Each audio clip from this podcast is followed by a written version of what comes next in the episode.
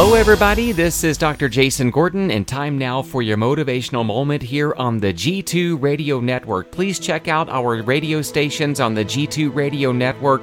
Download the Live 365 app and search for G2 Radio Network. Our La Mesa station is a live station. I'm live most of the time there where we have weather and news and great music. The Pasadena station was our pilot station. It's fully automated, slower paced music, and you'll see the differences in the two that are listed on the Live 365 app as well as the TuneIn app. Thank you for all of your support. But let's continue on with today's motivational moment. And today we are going to be talking about loneliness. In loneliness, we are not immune from, no one is. And be able to be alone. Sometimes that's hard, right? So here's a quote for you Be able to be alone, lose not the advantage of solitude.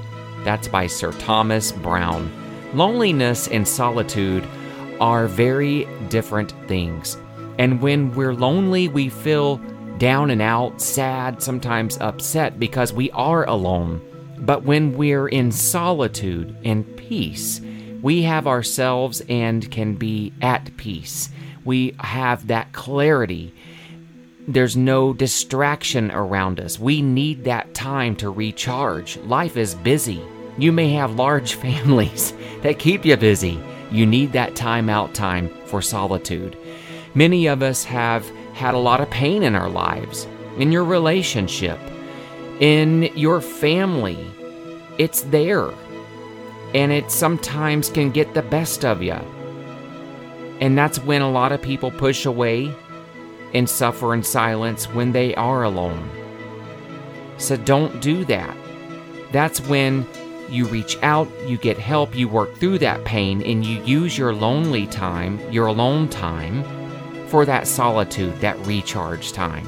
And all of us have known the pain of loneliness, right? Even while we are even surrounded by people, we've been made to feel like an outcast or we don't fit in. It's there. And through solitude, though, at those moments, even when you are around people or not, we can become fully acquainted with ourselves and develop greater honesty and deepen our spiritual development. Each day, as we spend time meditating, praying, whatever you decide to do, make sure that you're on that path of solitude where you are comfortable with taking time to recharge and be alone. In this quiet time, I reestablish peace within and find the spirit of everyone, all of our listeners, our friends and family, and find that spirit, hoping that you are on the similar path. Thank you for tuning in to the G2 Radio Network, and we want to thank you for taking time to check us out on our Facebook and Instagram page, G2 Radio Network. Please like, subscribe, and follow. And we want to thank you for tuning in to today's motivational moment.